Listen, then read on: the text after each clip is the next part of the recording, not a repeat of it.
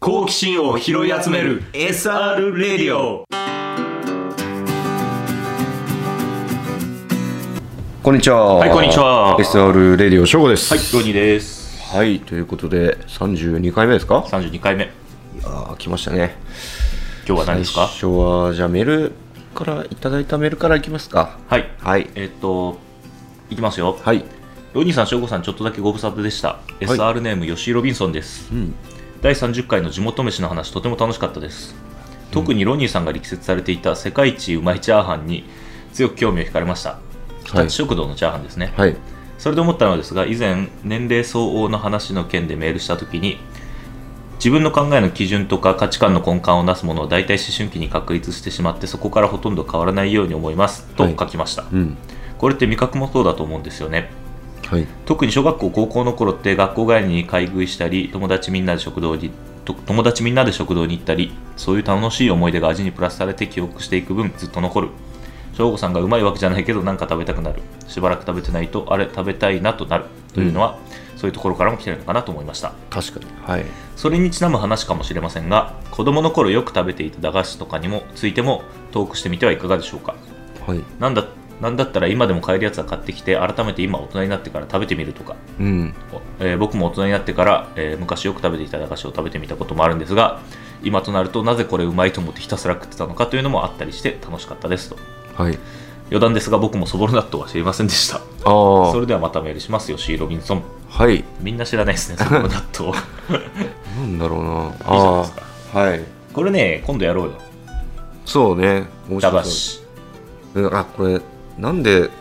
あんなに食べてたんだろうなんでうまいと思ってひたすら食ってたのかとかってさ、俺も思ってさ、うあの豚麺とかさああのあペペロンチーノとかあるじゃん、うんうんあのうんうんペペロンチーノってうんなんかカップ麺ね麺でもいけるし、お湯捨てうてんそのまま食える、あれさすごいうまいと思ってたのうまかったよね小あ学校のの頃小学校の頃 あれ一番うまいと思ってた一の番ようまいと思ってたでもさ大人になって食べてみたらさそうでもないよねそうでもないんだよね あれこんな味薄かったっけみたいなあのね、うんそう俺ねそれね勝手に俺結論つけてるんだよ自分の中で何多分俺はうん家でペペロンチーノ出なかったから、あ人生で初めて食べたんだよねああいう味のものをああ確かにそうかも俺も家では出てなかったかなうんうんだからなんか刺激的に感じたのかなっていううんあれしかなかったから当時だからサイゼリアとかもそうそうそうあんいまりしなくてそう知らなかったんだよねその味をそうそうそうそうそれだからあれ流ん行ったもんね、俺らの時代の時、入った入った豚麺よりなんかなんなら食ってたもんねそう あれは美味しいと思って食べてたんだよ美味しかったよねあれはそうあのスープを捨てあのお湯捨てないでそのままそうそうそうそう食べるのも美味しかったしどっちも美味しかったんですよそうそうそうそういうのは確かにありますねなんであれ美味しいと思って食べてたのか今度これこの1週間でさうん買っとこうよ、え来週の収録までに駄菓子違うんですよ何ないんですよ僕はもうあ食べたいやつ食がべたないんいだあ食べたいやつがないというかもうな生産してないあそういうことものがある何これ多分ねあの東京行った時とかさそういう話になるじゃないですか、うん駄菓子の話とかたまに、でこれこのお菓子っても誰も知らないのよ何幻だったのかなあのバナヤンっていう俺は知ってるかもしれないけどちょっと待ってググってもいいいいよバナヤンバナヤン知ってる人がさ俺ね聞いたことあるないやほんああるあるあるあるある知ってます知ってます知ってますあうまいうまいうまいうまいこれすごい美味しくてあれねあのーうん、ちゃんとした駄菓子じゃないっていうかあれね箱とかに入ってるあそうそうあの個別包装はされてなかったと思うんだよねこれこれね当時はいはいはいはい、うん、なんか箱にたくさん入っててそれをこうあのそこから1本とかバナヤンバカ味って書いてありますねそうで当たりはねぼあの串に、えっとカステラみたいなのがついてて、その上に、えっとチョコをコーティングしてあるものなんですけこれどバナナの味すんだっけそう中はねバナナの味してカステラがちょっとバナナの味すそんうだっけそうそうそうカスなそれがねそう美味しいんです当たりはその串のとこ先っちょに赤いのがついてるっていう、きなこ棒と同じそうそう方システ式がム、ねうん、これさうもうね一回箱買いしたいなと思ってうん美味しかったから、うん調べたらもう売ってないんですよあ売ってないの売ってないんです生産してないんですよ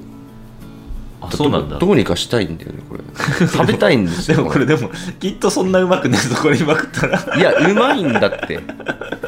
これがうまいのよそうなのかないやなんか確かねほんと個別包装されてないから、うん開けたての頃の味とああち違うょんだっとしけった感じの最後 の味の違いでもどっちも美味しかったんだよあな本当だみんななんか復活希望再販お願いします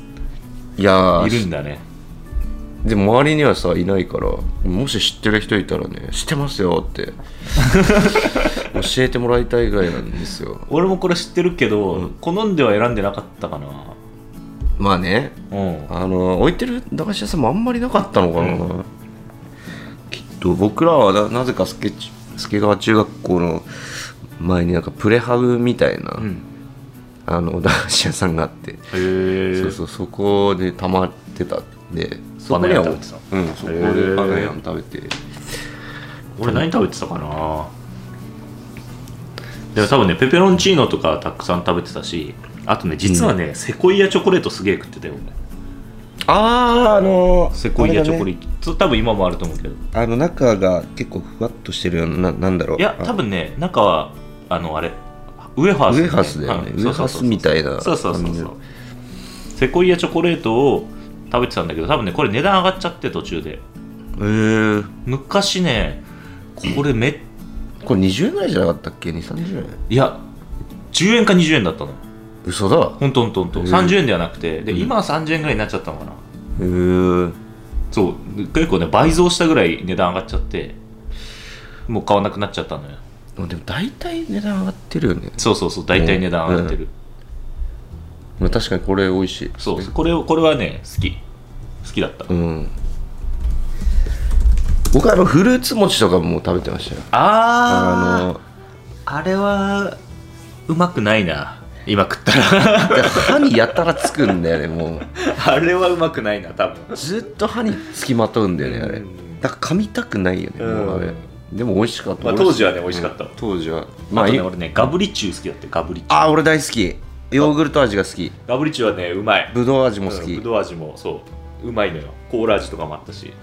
あたのだあれもすげえ虫歯になりそうなお菓子だったねなんかそうだねくっつくし まとわりつくよねなんか学校とかのおやつとかはガブリッチュ持ってってましたねああ結そう構あれ30円だったんだよ30円だね30円であのね分かんない人のために言うとハイチュウの硬いバージョンみたいな長え家庭そうやつ長い硬い棒状のものうん です。で、あとにかく甘くて、うんで、くちゃくちゃずっと噛んで噛んでそたうそうそらうなくなるっていうやつだね。そうガブリチュウは好きだったな。あれ美味しいねで、俺はね、今でも買ってるのはね、スーパービッグチョコなんだよ。あああれ50円とかだよ50ね円と当時今今は今も50円だと思う。今50円ぐ多らい分あ、60円かな。多分でもね、あれはね、いいな。コスパどコスパいいよねスーパービッグチョコと日本一長い棒は俺ずっと好きだね。今でも好き。ああ全然。確かに買ってあいや家にあるもんね今でも通用してる俺に。あでもあれだ桜大根とかさ今だったらあのつまみでさえ、桜大根って何え桜大根知んないの知らない。桜大根多分おつまみとしていけるから普通あ、こにんなの食ってたのえ俺今度買わなかった。これ見たことあ嘘るけど美。味しい美味しいよこれこれだっておこれは駄菓子なのうんそう駄菓子駄菓子駄菓子でしょだって駄菓子屋にあったんだもんすももあ違うよねな何これ大根だよね大根大根あ大根に着色料だよねあのだと思ううんきっとなんか甘酸っぱい感じの、うんあそっかへえ俺これ食べたことないわ嘘はこれ美味し美味しいよ美味しいんだまあ確かにこれ、うんこういうやつの方が今食ったらうまいかもなそう今はねそっちの方が欲してるうんあの10円のかば焼きさんああああああああいうのもまあ結構今今今使えるはうんかもねあのおつまみでたたまに買っちゃうし、うんコンビニとかでも売ってるうから、ん俺焼肉三太郎が好きだったなあああのわさびのやつも好きだったなああ美味しい美味しい美味しい確かに練り物系というかねそうだね そっちは結構いまだに通用するかもしれない通用するわ甘ったらいやつはねきつかった ねって言ったらまあそうだな久しぶりに行きたいね駄菓子屋さんあ のなんていうの飲み物もさああ30円のぐらいのねあのペットボ好トルきにだったわ振ってチューペットみたいなな,、うなんか、うんに入ってるやつ炭酸なしコーラ炭酸なしそうそうそう炭酸なしソーダとかでしょでなんか袋のこう内側に当たり外れみたいなうんうんやつついてるあれ何だったんだろうねあれもなんか今は絶対まずいよねそうだからてか見ないんだよねもうあれあー確かにね売ってんのかななんかあれあ当たり前のように飲んでたよね、飲んでたしかもなんかさ後ろから飲むっていう謎のルールあったよねあーかお尻お尻からなんでだったんだろうあいれや俺普通に先っちょ切ってさマジ飲みたいよ飲あほみんえ昔もそれで飲んでた昔もだっえてマジで上品だね いやだってさあのかじるの嫌じゃないあのプラスチックプラスチックえでもなんかさわかんないもうかっこいいとかなんかよくわかんないけどみんなそううんみんなケツからかじってたよねそうだねあれ何だったんだろうだからハサミとか何もいらないからじゃあないあそうそういうことかきっとそっかそっかハサミは持ってないからかえわかんないこれ他の人人たちもやったのかなそのケツからこのかじって 飲む開けやすかったのかなケツの方が薄くてわかんねえ上の方が硬そうだもんねなんとなくでもこれ俺らだけの文化だったら嫌だねこ れケツかじる超なんか下品ないいんだね下品なやつらで なぜかお尻絶対お尻だったんだよなあれそうだね30円ジュースね30あれはでも飲みたくないな別にいやーもういこの水戸とかだったらさ、うんなんかまだ昔ながらの駄菓子屋さんああいやないかなどうだろうね歩いててもないよねないないちょっと日立の昔のとこ行ってみようかな今度行くから立やってんのかどうかあそうー昔俺らが行ってたところとうかんやってんのかどうか小学校の横だからさ、うんそのちゃんと店主さんが生きてればやってるとは思うんだよねうそんの駄菓子って腐んないしさそうだねうんでもスケチューの前のとかもう多分やってないと思うんだよああねなるほど、さね、すがにそう俺70歳ぐらいになったら駄菓子屋さんやりたいないいかもしれない いいかもしれないよねうんだ って儲ける気ないけど儲ける気はない お菓子もそんなに悪くなんないしそうそうそうそうそうずっと座ってなんか若者が来てそう売れたやつは仕入れてっていう、すごいシンプルな作業うん確かに瓶のドクターペッパー置いてほしいなああそうだね瓶は置きたいね瓶コーラなそうだねなんであんな美味しいんだろう瓶はいまだに美味しいもんなでもなで中身変わんないんだよ変わんだなっいて入ってるもん変わんない冷たいっていう説はない瓶の方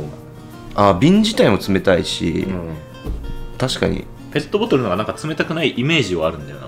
あー瓶はキンキンだね確かにキンキンイメージはね冷えてやがるよね、ででもドクターペッパー好きだったドクターペッパー飲みたくなっちゃったな今 嫌いな人多いじゃんドクターペッパーって俺ね微妙かもしれないもうしん、うん、信じらんないんだよねそんなでもない俺だから好んでは飲まないでしょうん好んでは飲まないあれでしょさチェリーだよねあれいや何チェリーチェリー味とかもあるけどブラックチェリーみたいな名前じゃあ味じゃなかったっけあいやれいや違うよなんだろうねあれはなんていう味って説明したらいい のドクターペッパー味じゃないのもうあれはまあそうだろうねドクターペッパー味だねで分かるよだってみんな好き好んでないのは、うんなんかその、まあ売ってないじゃん今売ってないだからみんな好きじゃないんだろうなって思ってああーでも一部好きな人はめっちゃ好きなんだよねるけど好き、うんそうだ俺兄ちゃんとか好きだったもんすげえうん、だって1.5のペットボトル売ってほしいけど さないんだよ ドクターペッパーの1.5はやりすぎだなドクペの1.5欲しいですよ僕は俺だってコカ・コーラはもう実はそんな好きじゃなくてあペプシコーラはすげえ好きなのああ確かにそのイメージあるペプシとかはまあ飲む、うんねペプシーはすげえ好きだけーどコカ・コーラは案外なんか違うなって思いながらいつも飲んでるあでもファンタは飲むでしょファンタは飲むうんファンタはねちっちゃい頃からそうだね甘かったからさでも瓶のファンタはそんなになのよ確かに瓶のファンタはそんなにななぜかファンタは缶がいいなうんそうなんだ多よ分分うんうん越前龍馬も缶で飲んでたしあああったねそうだねそうあいつずっとファンタ飲んでたよファンタグレープだっけそうファンタグレープたまにオレンジも飲んでたと思うああ懐かしいですね駄菓子いいじゃないですかまあなんか買ってこようか本当にそうだね、うん今度買って食べてみようよ実際にうまいかもしれないバカにしてるけどでラジオでまたテイスティングをするってこと そうもうテイスティングじゃないけどね食ったことあるからーまあそうだねまたちょっとやってみたいですねやってみましょう、いちょっと買いためとこうよ駄菓子、うんラジオのために、うん、懐かし懐かしむ回ですね、うんきっとなるほどで今日のトークテーマは今日のトークテーマ、うんえーっとですねえー、あのですねそう、はいクラフトビールうち12種類置いてあるじゃないですか、でなんかそのクラフトビール入れてる会社っていうんですかねなんていうんですか、タップマルシェっていうやつを使ってまして、うんまあいろんなあのー居酒屋とかでもね、うん今導入してるところ多いんですけども、そこがなんかあのクラフトビールのサブスクリプションを始めて、うんでパブリックバルでもちょっとやってみようかっていう話で試しにね試しにねうんちょっとややるんですけど、うん今キャンペーン期間中だしねなんかそうなんですよそれみんなどうなんどう思うっていう 話いや僕らはさクラフトビールだ、まあ、好きだかそうだらねもうもう登録して、うんなんか毎日飲んでるんですよそうだねでその概要というのがえっとね税込みで2800 800円を月々払って月曜から金曜までうん平日だはね平日は、えっと、毎日そのお店行って一杯そのなんか認証のやつ画面を見せればまあうちだと,、えっと500円で出してるビールが1杯飲めますようんと、そうだねだからえっといつか6日7日じゃあ6日くれば、うん6日くればまあ元は元は取れるといううんことなんですけそど、うだねどうでしょうかねまあ6日ということは週12回だねうん週12回迷って飲むっ平日にていう人がいるのかまあどれぐらいいるかどううかっんていう、もうちょっと水戸でもなんだっけもう1店舗しかもうない1店舗しかない今のところ今のところはそうなんでですその、えっとねクラ、えっと、サブスクリプションが、うん別にそのお店だけじゃなくてあそうそうそそううそのサブスクリプションを導入してればどこでもうん飲めるんですよね、そうそうだから東京とかの人は割といろんなお店で使えるうんと思います、あのこっちよりは水戸よりは、そううん、でお店によってそのやっぱそのクラフトビールの種類の数が違うんで、そうだねまあここでは飲めなかったけどあっちでは飲めるかもみたいなのもあるっていうのはあるんでうん、うん、あれはねちょっとねむずむずいっていうかうん、わかんないどうなるかいや僕もちょっとどうなのかなと思って、うんまあ自分で使ってみてるんですけどそうだねまあ、どうせ店行くしうんまあ俺らは絶対得だからもう絶対得な 毎日月月から金までっていうのもどうなのかなって思いますけど、うんちょっと確かにま毎日にしてほしいよねあれ確かに確かになんで土日を逆 に使えなくしてるのか分かんないですけどそうだね週に2日は休館日をみたいなこと書いてあったけど多分あれはあれなんじゃないのお店側への配慮をしてんじゃないのあ土ー日は人来るでしょっていう、あーそういうことねそうそうそうそうなるほどああのー多分そうだと思うそこまで無料のお客さん来られたらあ困るっていうか、まあ、要はお客さん側としては客寄せで使ってほしいわけじゃないーそうだよねあれを、うん、サブスクリプション、うんえー、とクラフトビール、ま、パスポートうんクラフトビールパスポートを客寄せで使ってほしいわけだから、うっん、ていう立て付けでやりたくてああでタップマルシェはまあ、来店のきっかけそうタップマルシシェは、まあ、タップマルシェがたくさん出てほしいしうん継続的に使ってほしいし、クラフトビール好きな人が増えてほしいしャうんクラフトビール好きな人は他のビールじゃなくてクラフトビールを飲んでほしいっていう、うっんていうところのまあなんか間を取った施策なんだろうなとは思うんだけど、うんまあ、それがちょっとねエンドユーザーにとって魅力的かどうかはまた別の話だからそうなんですよねやっぱサブスクリプションで2800円ってさなんか高く感じてしまうよね動画サービスとかあ安いからね安いせいで安いからねでクラフトビールに価値を見出してる人が、うんそこまでまあ僕からしたら安いんですようん安い月々安2800円だったいら安いだけどそう例えば人のそのライフスタイルによるなと思っててうん例えば俺が東京にいた時に飲みに行かなかったんですよ、うんあんまり行かない人だったんですよ、うんすぐ帰ってサッカーとか見たいんで、はいなるべくすぐ帰る人だったんで、うんまあ多分使わないんですけど、うんまあ毎日多分どっか行くような人、うん毎日じゃなくても週に2日ぐらいは飲み屋さんで飲む人だったらまうんあもしかしたらクラフトビール好きじゃなくてもあるかもしれないね使ってくれることはああシンプルにお得だからみたいなうん1杯分毎回もらえるみたいなし、まあ、そうだねうんライフスタイルと僕は希望としてはねあのクラフトビール飲んだことない人とかにもぜひ本当はね本当は飲んでほしいかな、味が全然違うからねそうビールが嫌いじゃないんであれば、ん、まあ、ビールが飲めるよっていうそうだこねとだったら、10まあパブリックバルに関しては12種類あるんで、やっぱりあそのクラフトビール初めて飲む人でうん好きじゃないやつに当たっちゃう人も多いじゃないあそうだね1杯目で IPA とかなんそかう IPA ってそう苦めのやつとかを飲んじゃうに当たっちゃって、うんあダメだ逃げ、でもうクラフトビールい嫌ってなるうんとちょっともったいない感じもするじそうだねゃん、うんでそこをねなんかいろんな種類を飲んで本当はねいろんな種類飲んでもらえれば、まあ本当はペールエールが好きだな下下なのかもしれないけど、うんそれに巡り合えずに終わるみたいなことが、うまあ多分この世の中はたくさんあるんだろうなと思う、そうですねうんうんまあ僕は多分12ヶ月ぐらいでやめると思うんですけど、うん、まあ一旦使ってみようかなっていうのがあって、そうですねそうだねまあその良し悪しをお伝えできればなと思ってそうだねお店としても、まあ、もしかしたらうんあの別に誰も使われなかったらやめちゃうと思うし、そうだねう、んまあ、そんなにマイナスな面はないんですけど、うん実際お店的にはお店的にはまあちょっとねどうなるか分かりませんがそうだねいうこともラットビールそうあるんですよっていうのはねそうだねお伝えしてあとは、はいえっとねクラフトビールでいうと私最近もう一回うん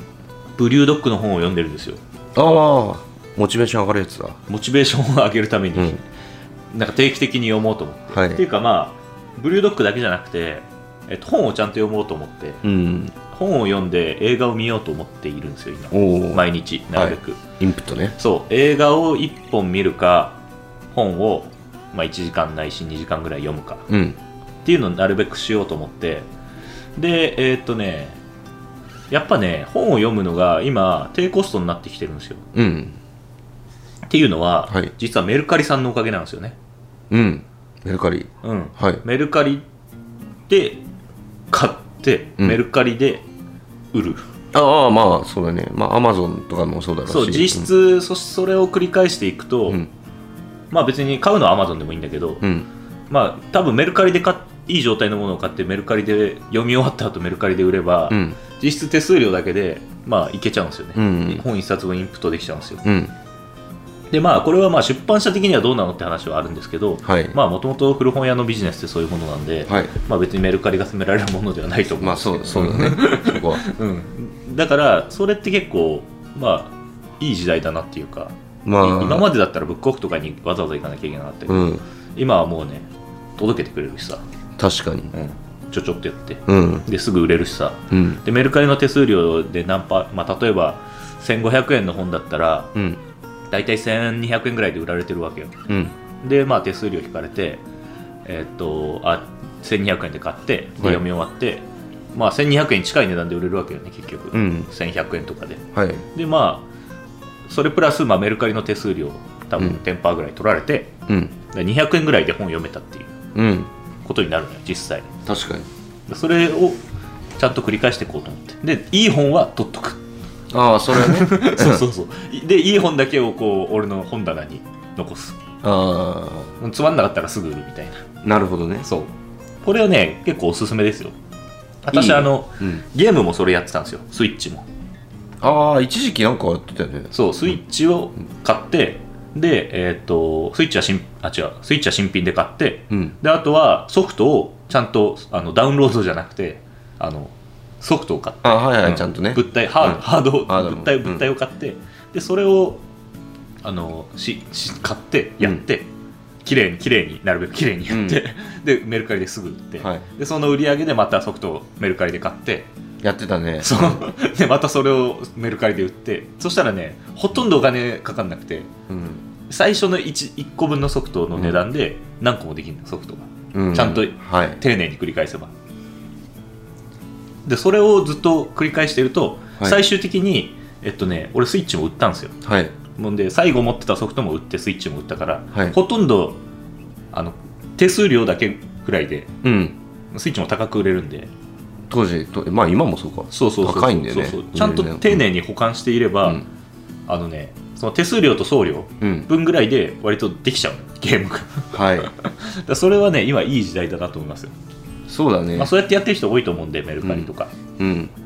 だ CD とかもなるべくねダウンロードじゃなくてね物体買った方が実はまあ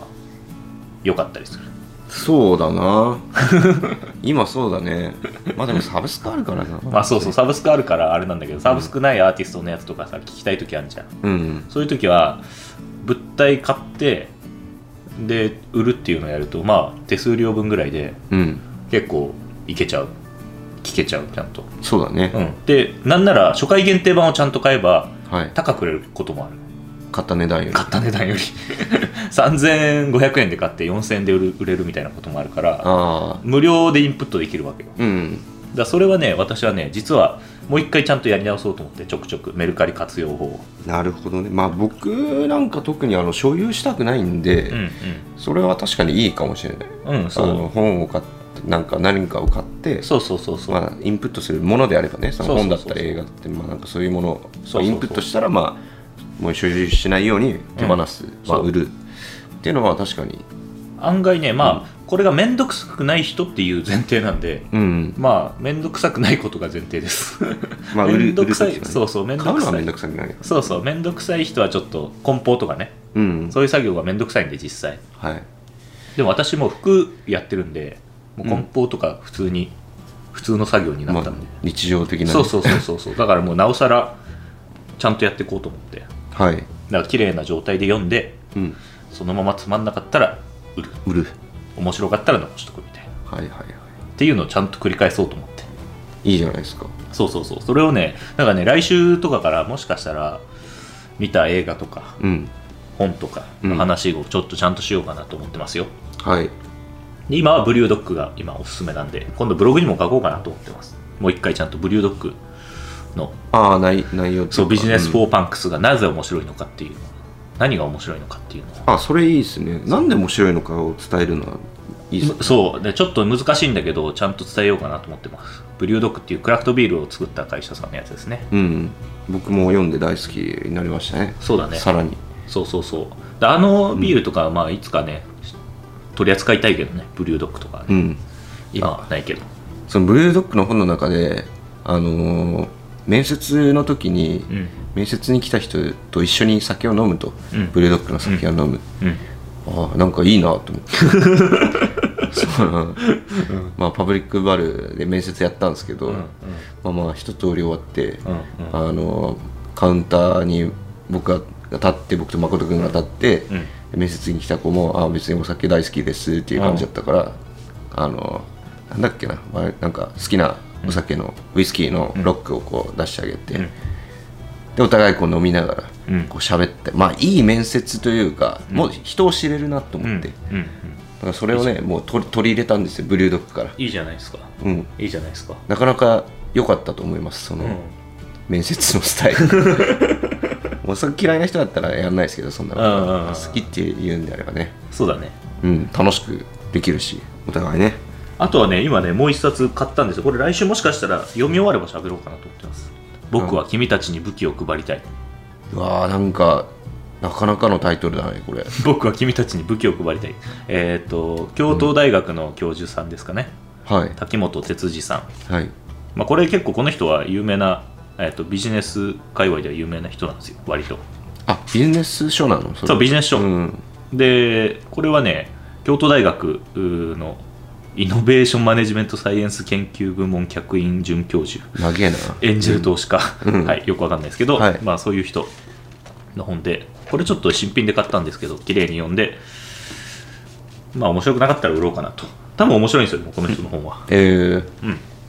いいじゃないですか売れそうだねなんかこれちゃんと売れる、うんで売れるかどうかもちゃんとメルカリでね調べてから買うっていうああもう売ってあるあのみ履歴みたいなの見えるもんそう見れる大もんね体さいいくらで売れるかが分かるじゃない、うんメルカリでもはい、うだからもうその目安をつけといてでこの本は多分1500円1600 1800円ぐらいで買ったんですけど、はい、多分1200円ぐらいでは売れるんですようん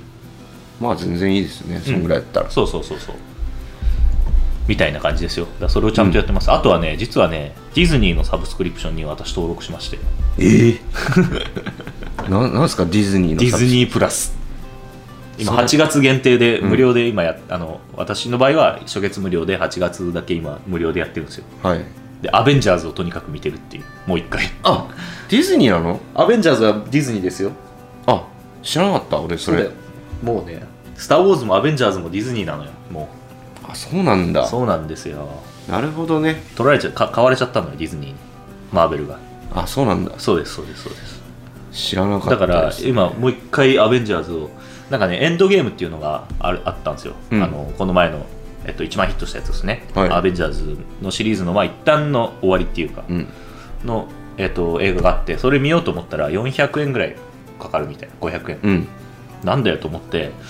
そうかと思っていろいろ調べてたらディズニープラスで見れるぞみたいな無料でへえそれだったら一回ディズニープラス登録してアベンジャーズ全部見直そうと思ってまあ無料期間中そう、うんだからアベンジャーズシリーズ見たい人はね ディズニープラスで1ヶ月でガーって見ちゃうのがおすすめですああのアマゾンプライムとかでレンタルすると1個300円とかかかるんであそうですね、うんいいじゃないですか結構それはおすすめですよという感じで、はいもう30分を過ぎてしまいましたまあいいじゃないですかはいという感じでというわけで、はいえっとメールをお待ちしてます、はい radio.ronnieblog.com、えー、radio.ronnieblog.com、あとは、えー、シャープ s r レディオでも、えーツイートお待ちしておりますとはいいう感じでございますはいはいというわけで今回はこんなところですまた次回33回うんでお会いしましょうバイバイバイバイ